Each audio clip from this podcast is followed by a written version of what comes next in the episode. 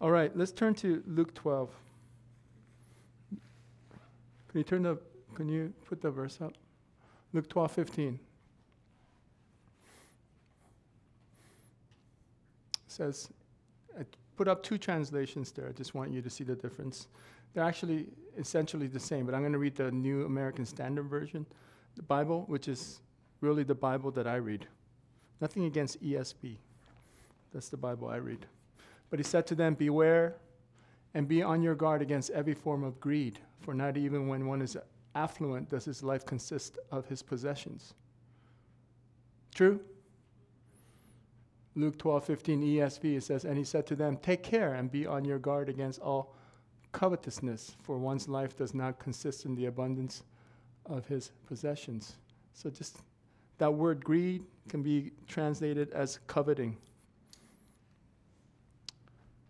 Lord, fill this mouth with your authority and power to speak, to break any form of greed in our hearts. In Jesus' name. And I prayed that because I feel like most people, if I told them you're struggling with the sin of greed, they would say, No, I'm, I'm not sure about that. Amen? It says, Be on your guard. See to it that you're on watch. When we talk about sexual immorality or things that are obvious, like murder, it says flee from that. Because you can see it very clearly. You see a naked woman, and the naked woman's like, Come to me. You just flee. Amen? You never have to tell somebody they're committing an adultery. You never have to, you never have to tell somebody, you guys need to, guys, every time I mention something like this, you're all giggly. Oh. you never have to tell somebody who's committing adultery that, hey, dude, you're committing adultery. Isn't that true? Because it's obvious, like, you don't commit adultery and go, wow, did I just commit adultery? No, you were sleeping with another woman you know what you're doing. Does that make sense? Um, that's why it says flee, because you can see it right there. But it says be aware of greed. Be on watch. See to it, take care. That's what it says. Take care. And so that word take care in the Greek is to make appearance or make visible. So, what that means is when it says take care and be on watch, it means expose that greed intentionally. I don't know if you. expose that sin intentionally because it's hidden. And it doesn't want to come out because that covetousness, that greed is going to separate you from the love of God. Because greed is your um, surrender to another form of love. And uh, greed and coveting is you saying to God, I don't trust you, I trust this. And the moment you start to get greedy and covet, it means that I am not satisfied with the things that God has given me. I'm going to talk about that. Because greed hides. Right?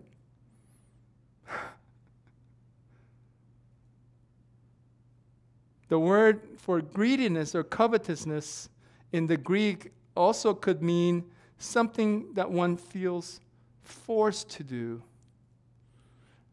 So it's like coveting is greeding is like greed. So the opposite of greed is giving. And so when you're giving, you feel forced to give. So when you're tithing and you're giving and you feel forced to tithe, that's why we have a whole theology in our Christendom that makes us that makes us like feel like we don't have to force people to tithe. You can just give whatever you want, which is not actually even biblical. Because it's giving into your greed. That's why I have a problem with churches that tell people you don't have to give whatever you feel like. It's actually not biblical at all. But it's placating people's covetousness and greed. That's why the Bible says, 2 Corinthians 9, God is able to make all grace abound to you so that having all sufficiency in all things at all times, you may abound in every good work. And that God loves a what? Cheerful giver. Well, it's not just like, I'm so cheerful. It means that cheerfulness is fighting against your greed. I, you guys. That word sufficiency, it means sufficient. You have everything you need. God doesn't give you everything you want in that season, but He'll give you everything you need. When you are in the desert period of your life and you are not abundant, it doesn't mean that God has reneged on His promises.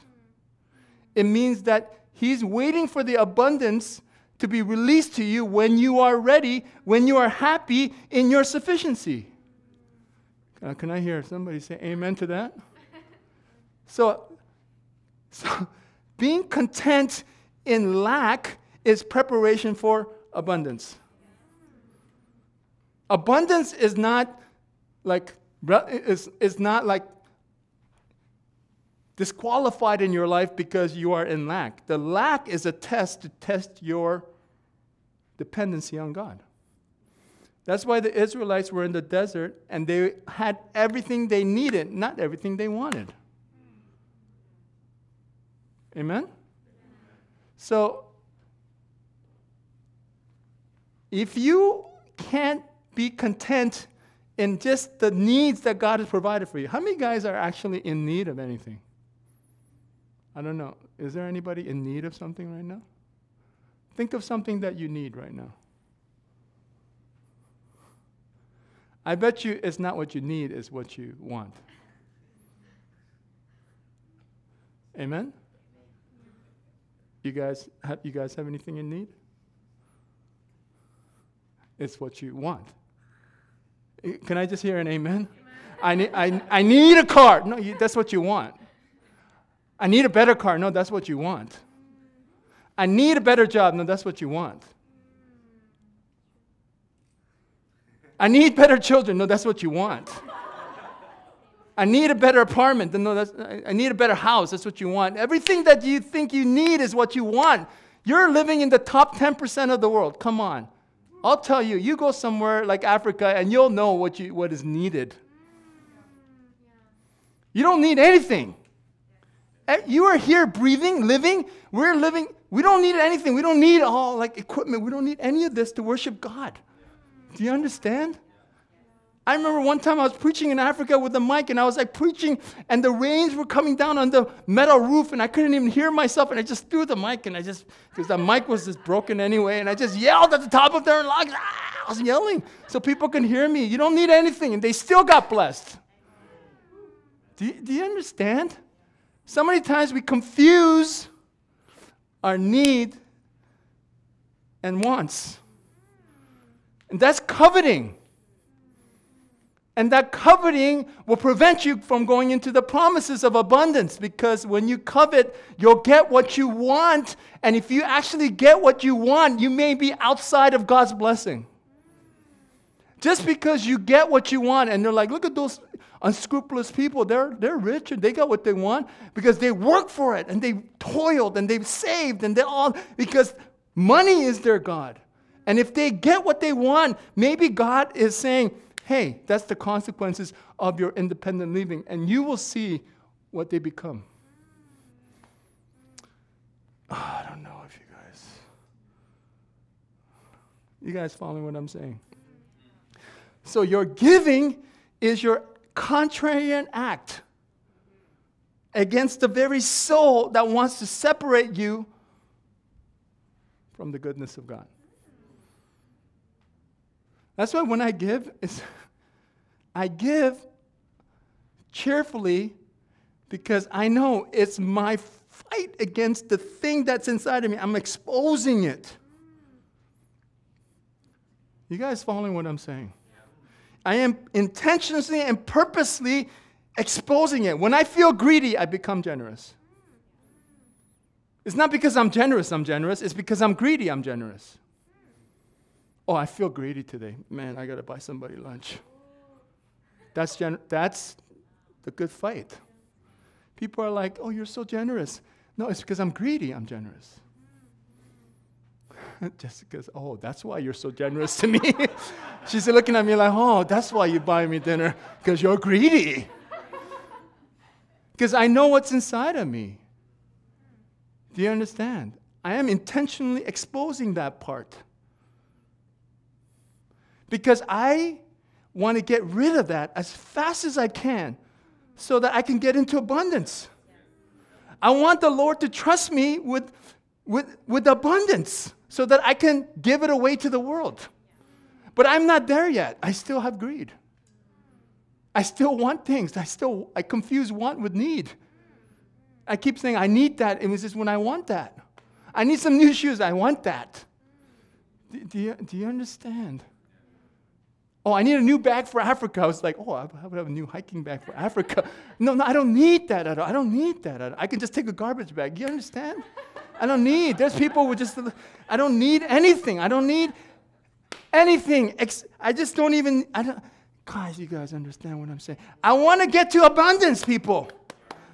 Because, because your contentment is preparation for abundance. And it's, it's actually very selfish to not want abundance. It's very selfish and it's a deception to not want the abundance of God. Because all you think, all you, all you care about, if you're just thinking, I'm just pious and I, I don't need money, I don't, you know, the opposite extreme is, you know, instead of entitlement, it's like, I don't need money, I'm holy, I don't need, that's, that's the poverty spirit. That also is very selfish. Both are selfish. Because you're all you is thinking about yourself. How I'm so holy. I am not bound by money. Who cares? You're not helping anybody.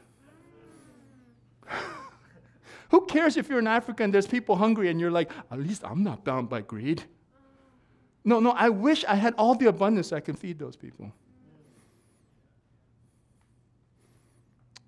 It's selfish.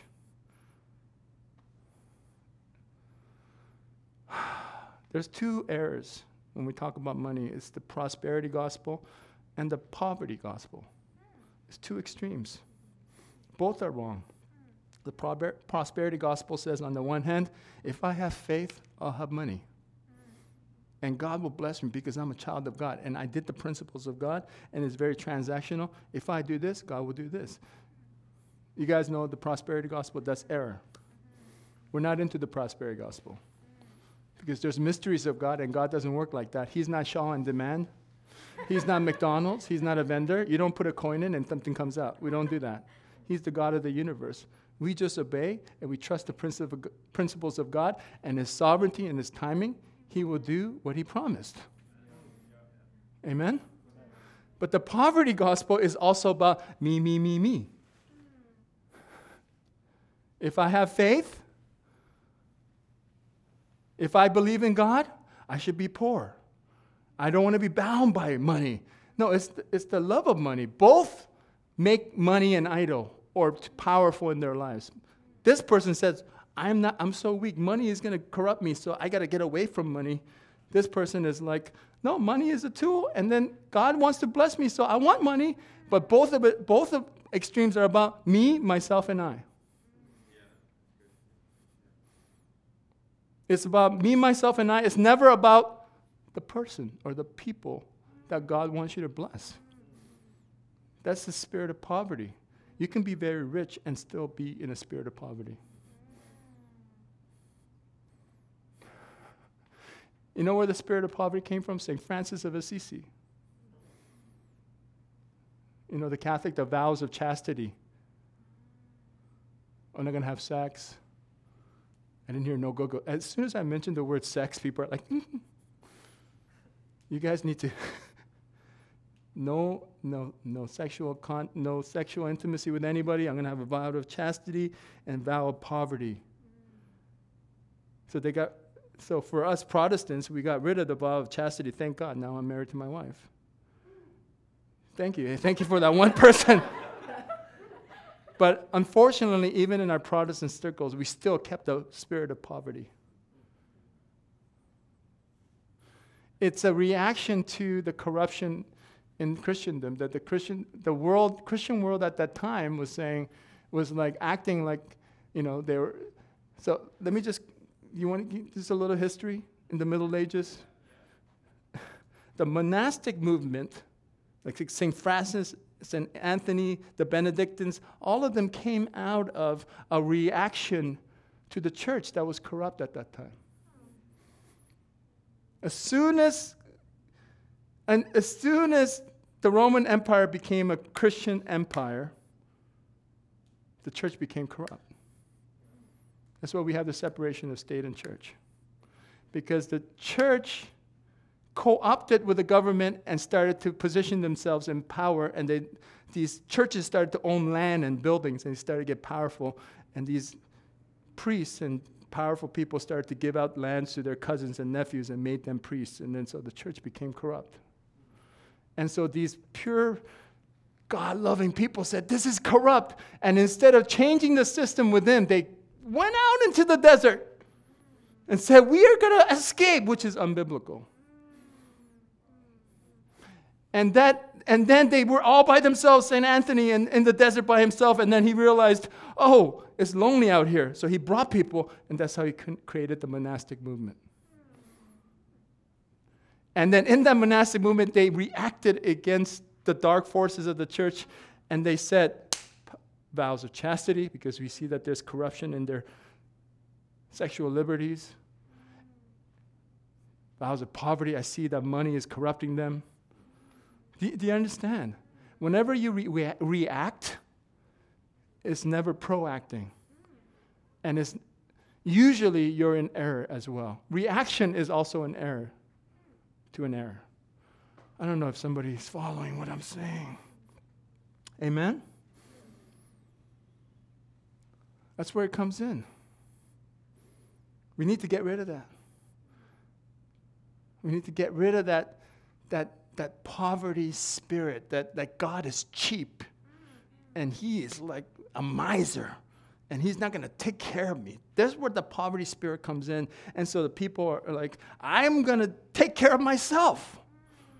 I don't need, you know what? God's not going to take care of me. He just, he doesn't give me anything I want when he gives you everything you need.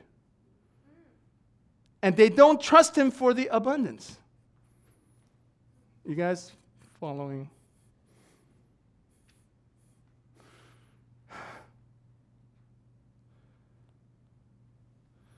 How many of you guys know God is not cheap? My dad was cheap. He was a, he was a miser. he spent hours upon hours trying to buy one thing, and it was only like $2. and I said, Dad, you're, you're, wasting your, you're wasting your time trying to look for that bargain, and you just wasted two hours for like that $2 item. And you went from place to place to buy that one thing, and then you just, is that what you're worth? One dollar an hour? I don't waste time like that. Like, I'm worth more than a dollar an hour. You just, two hours going two dollars. And then that thing is so cheap that it broke down in a week, and then you have to buy another one. And then you keep buying it. He's so happy to keep buying the same thing over and over again. And then after like two years, you already spent $200. You should have just spent $200 in the first place, and you could have had a good thing. But he never listened to me. He's cheap. And sometimes we think God is cheap, withholding things from us when he's withholding things for you. You guys know that, right? When he's withholding things, he's doing it for you. He's not withholding it from you.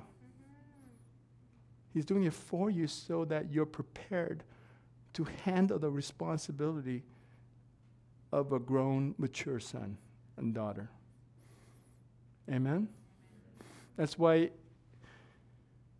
if you are cheap, then the fight inside of you is to lean towards generosity is to lean towards extravagance. I don't know. This is this getting through to you? So the state of being poor or needy is not a state of being in need, it's a state of wanting. Wanting, which is the opposite of contentment. And we're enslaved by our wants.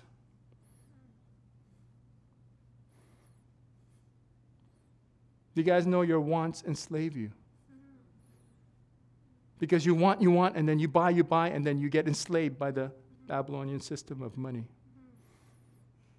Be careful what you think you need when it's just what you want. That's the root of all sin. Adam and Eve in paradise. Adam and Eve decided, we're in paradise, but this isn't good enough for us they're saying, they're thinking, I bet that other tree is better. I bet that other tree, I, I bet that other fruit tastes better. They were in perfection and they thought perfection wasn't good enough. They were in the presence of God, the presence of God was not good enough. And that's when danger happens, when the presence of God is not good enough for you.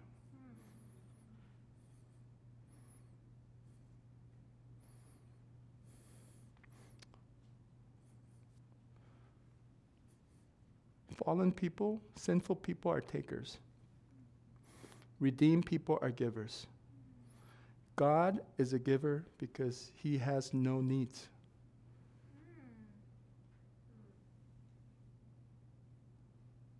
Unless you think God has a need. he, he needs me. God needs me. God needs my work can't, he needs me. No, he wants you. He wants to work through you, but he doesn't need you. He can get somebody else. He can get a donkey to prophesy. He needs me to speak to people. He doesn't need, he doesn't need you. He can, get, he can get a dog to bark, bark, bark, bark, and people get saved. Do you understand? He's the God of the universe. that is the Bible. The rocks will cry out and worship to God if you don't cry out. Amen? He doesn't need you. He's the all sufficient God. He is sufficient by himself. So uh, there's, he, he is in need of nothing, but he wants you. Amen? So if you are in that fallen nature, that fallen sinful nature is always taking because you think you're always in that need. I need this. I need this. I need this. I want. And you confuse want for need. When God is a giver and He provides everything you need. And so, in the desert period, when you are lacking, God is changing your wants to the things of this world to God. You guys understanding? That's what the desert actually means in the Hebrew. Kenosis is the emptying. Desert is the place where you empty your desires for the things of this world, for the things of God. And it's when you don't have things and you think you want that. And you're saying to God, I need that. I need a husband. I need a wife. I need a child. I need a car. I need a house. You don't need all of that. You want that, and He will give you that in time. But in that place of lack is the greatest opportunity for you to say, No, I don't, I don't need any of that, and I have everything I need. And really, what I really want is you. That's the desert. If you can get there, you can traverse the desert real quick get to the promised land. But if you're struggling, like complaining, and so that's the opposite in the desert. You're complaining and bitter, and you're like, how come I don't have this? How come? That's the, what coveting does. If you're coveting and you don't have, that's when you complain. And you are not thankful. And all you say is, uh, how are you doing? Oh man, I wish I had a better job. How are you doing? Oh man, I, my living conditions are not good. Where do you live? In a condo in Burnaby, but it's so tiny. You guys know what I'm talking about. Can I hear an amen? How you doing? Oh, my car's breaking down. It's an old BMW. Oh, I see. Oh, yeah, yeah, my shoes are running out. Yeah. How much did you pay for them? Oh, yeah, I paid like $500 and I could see the chole thing. Oh, man, I just, I got to get some new shoes. you guys, I'm just exaggerating a little, but not really. I've never had anyone come up to me and repent of greed. 25 years in ministry. I've had people come up to me. I'm like, I'm struggling. With, I'm struggling with porn. I feel like I'm to cheat on my wife. Help me. Let's pray. Keep you accountable. Do you understand? I got anger issues. I almost got into fight. Can you help me with my anger issues? You understand? Because it's so evident. Never had anyone come to me and go, Pastor, I need to talk to you. I'm struggling with greed, and it's ruining my life. Not once in 24 years. Not one time. And people complain, and they're, gre- they're like, and I, I, I just tell them, because you're greedy. I'm not greedy. I'm frugal. same, same thing. I keep, I keep tab of every single penny. so I said, well, that's because money is your God. You should be good stewards of your money, but if you're counting because money is your God, then that's a problem. That's a, that's a, so there's two extremes. The Epicurean extreme is like the world, there's no hope. I'm just gonna live it up right now. Credit cards, credit cards, I'm just gonna live it up. I'm gonna buy whatever I want.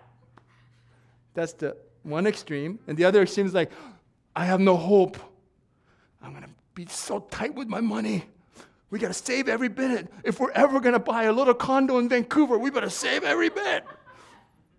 Do you understand? Both are errors. That's because you have no hope in God. When you have hope in God, money is just a tool and you just obey. And you obey whatever God wants you to do with that money.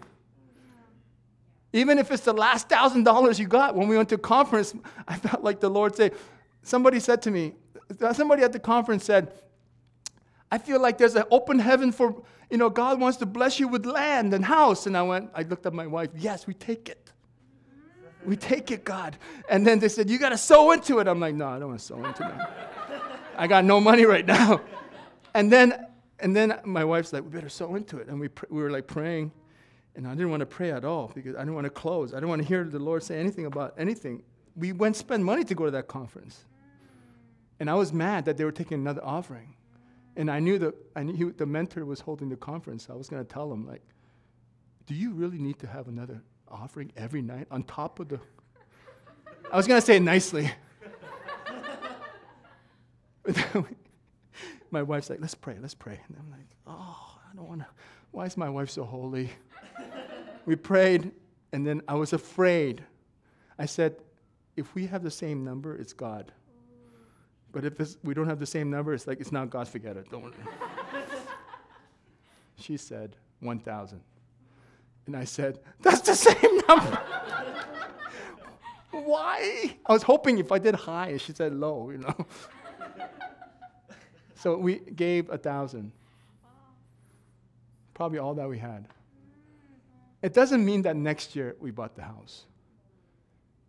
It means that within time, we were able to purchase a house, a townhouse, a leaky condo townhouse that was being fixed. We bought it at cheap for 242 in Vancouver. 1,800 square foot. Any real estate agents there? That is unheard of.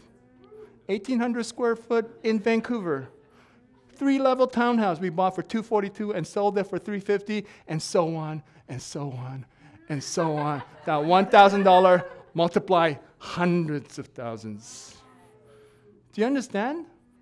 Not in my timing, in God's timing. It's my trust and dependence on It's me thankful. Thankful that I even had a thousand to give you. I'm thankful, God. Even though I don't feel thankful, I can control my mouth. Even feelings do not master me, stupid feelings. Shut up. Do you understand? You know that if you just tell your I don't want, I want to feel better. I want to feel better. It never works. How many guys are like, I'm just going to feel better today? I'm going to treat myself. I'm gonna... it, it goes and then it dissipates. You eat all the chocolate cake and you're like, oh, I feel good first. And then it just, it's gone. That feeling comes back.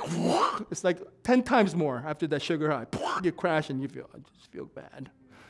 But you know what works every time? The Bible.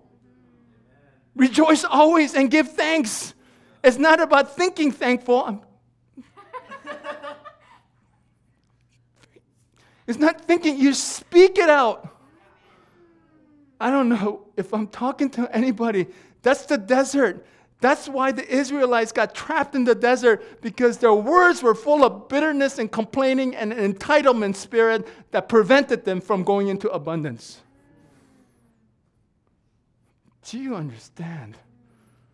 That's why you got to be thankful and content in all circumstances because it's your preparation. God is changing your wants from the things of this world to Him and His kingdom. That's what He's doing. So you no longer care about yourself, you're caring about His kingdom. That's what God is doing right now. If you're like, I don't have a house, I don't have this, thank God. You're not ready yet, but He's preparing you. You guys, you gotta be thankful on all circumstances. And looking back, when I had a Pontiac Le Mans 1980 car in high school, my dad, that's my dad's first car. And then he's, when I was 17, he says, Time for a car. And I'm like, Thank you, dad. It takes me so long from where I live to go to high school because he moved so far away. And I got to go to 6 a.m. basketball practice. And he said, It's time for you to get a car. And then he said, I'm going to the dealer. He went to the dealer. I was like anticipating, What car? What is this so exciting? I said, Any car, that, any car, it's fine. And then he came in with a, like an Oldsmobile. I, oh, it's not the car I wanted, but it's okay, it's okay. It's my car. And he said, and I went in, he's like, Dad, this is my car. He said, No, that's not your car, that's my car. I said, I bought myself a new car. I said, What's my car? He goes, No, the old one. That's your car. I said, But Dad, it has 200,000 kilometers on it. He goes, It still got some. and Dad, the windows don't roll down in the back. He did that because he thought I was going to roll open the windows and jump out of the car. That's what he thought. No, he actually bought the car without the rolling function because I was trapped in the back seat. Can't breathe because he's so neurotic and worried. I had a little window at the crack that cracked open like this, so hot days I was like breathing in the air. I had that car, but you know what? I was thankful for that car because at least I had a car. And when the baseball team in the summertime, when we were going playing games, who, who do they want to come into? Whose car? They all had to take the subway, but they were all like, Steve's got a car. And I said, You got to sit in the back where the windows don't open. they all squeezed in there, six of them, like, oh, It's so hot in here. Shut up. You have AC? No, I don't. Be thankful that you even have a car, dude. Or you'd be riding the bus like those second string guys. Do you understand what I'm saying?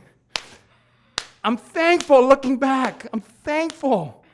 I'm thankful. When I was immature, I complained about it. But looking back, I'm like, I should have been thankful for every single situation I was in because I was preserved, had everything I needed, never in want. In my all of my life, I was never in want. Even in Korea, when my dad was relatively poor, sent me to the farm to work in the farm, planting rice, rice on the rice paddies, never in want.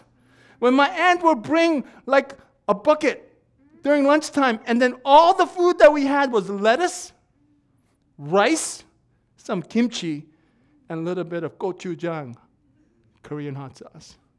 That's the best thing I ever ate. Is I worked so hard, and I was so hungry. Do you understand? Looking back, I still grew pretty big. I wasn't malnourished. Do you understand the words coming out of my mouth? This is supposed to change your, this is going to change your life and just get rid of that greed. Expose, I'm trying to expose it in your life right now. This is the cleansing. Rejoice always, pray without ceasing, and give thanks in what? All circumstances. Does it say some? Does it say some circumstances? It's okay not to be thankful. No, I, do you guys, can I read this again? Rejoice always, pray without ceasing, give thanks in all circumstances, but asterisk. There are certain circumstances where you don't have to rejoice as loud and you can stop praying and you cannot be as thankful because their circumstances are like really bad. Come on, man. It does not say that. For this is what? The will of God. It's not just a suggestion, it's saying, God is saying, This is my command. And it says, verse 19, do not quench the spirit. Do not quench it. The moment you stop doing that, you're outside God's holy presence. The moment you stop rejoicing and being thankful, you're outside the presence of God. That's maturity. It's okay if you can't do that right now, but you gotta work. You gotta build that muscle. I feel terrible right now. Instead of succumbing and going to your bed, I feel like I don't wanna go to church today. I just feel bad. Yes, that's okay because you know you're growing and you're growing, but you can't you have to know that is not the will of God for your life. It's like I don't feel like doing I'm tired. I was really tired coming to church today. I had low energy. During prayer time, I'm like, I'm sitting down, I'm just like, and then Aria played like this soaking music, it made me sleep. I'm tired. I'm just like, God bless her soul. I'm just tired worshiping. I'm just, and then and Elsie said, You're going to like this song. I said, Really? I'm going to like this song? Okay. and I was like, People are not even here. I'm just by myself. And then I started singing. I just kept. Did you hear how loud I was singing? You could hear because my, I'm tone deaf. You're like, Steve singing, oh my God, tell him to be quiet. and I'm singing loud. Why? Because I'm spiritual? Because I was feeling tired. You guys get it? Because I was feeling that, I did the very opposite. All my, all your promises are yes and amen. Why am I yelling more during my sermon today? Because I'm tired. Do you understand? Because I'm struggling. So I'm struggling. I'm going to, yes and amen. And I'm preaching. I don't know if people are listening to me. They're fidgeting. Oh, you know what? I'm going to just shout even more. Do you understand? That's my fight. And if you want to be part of this church and under my leadership, and you want to be a leader in this church, and what would Steve do? and that's very biblical. Paul says, if you don't know how to follow God and you don't have a role model, he said, follow me. What would I do? What would Steve do in this moment? I don't know. What, sometimes I'm confused. I feel like just rise up. What would Steve do in this moment? I don't feel like the. No, you don't, devil. Amen? Amen? That's, that's me. I'm sorry for yelling a lot today. Can we all stand? I'm sorry for yelling a lot today, but it's because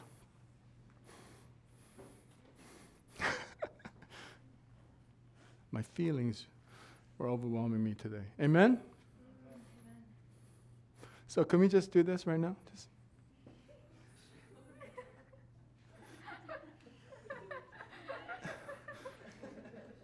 you know why I make it? We're going to end with this, and I'm going to finish talking. You know, you know why I make you do this? Because communication cannot happen with just your, your mouth. You just say, when I tell my wife, I love you, I love you, it's not the same effect as, I love you, woman. You're the one for me. You know? So when I like look at my wife, sometimes I look at her with the eyes of like, you know, I just to muster up all the love I can. I mean, I am so blessed because you're my wife. And she's like, you know, she's like, she always goes, thanks. Because I do it every day. like, you are the one for me. Thank God you, ma- you're so beautiful. man, I'm so blessed. And she's like, she's always like, thanks. That's our relationship. You understand?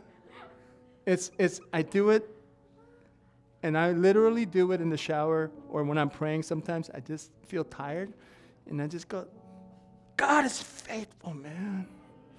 And I just say, Devil, get out of my life, man. And open the window and just get out of my house, man. Get out of my mind. Get out.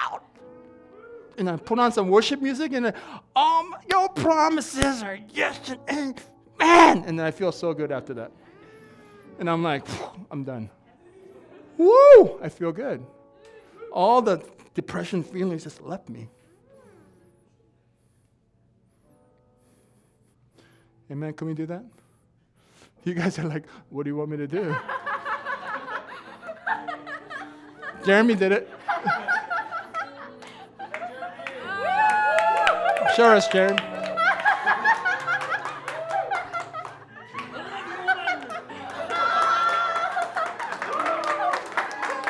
What, what did he say? Did you say? What did you say to her? I love you, woman. All right. If you want to grab the hand of somebody next to you or put hand on the shoulder of somebody next to you, just thank you, God. We love you, Lord. All your promises are yes and amen. And if we don't have them yet, it mean, doesn't mean that the promises are negated. It means it's on delay, it's on layhold, layover and it's, it's going to come. It's on the shelf. You're just preparing our hearts. Prepare our hearts for abundance. May we truly be content. Get rid of coveting and greed in our lives, which is the sickness of our soul, the sickness of this world. We give you all the glory, in Jesus' name. Amen. Praise the Lord. All right.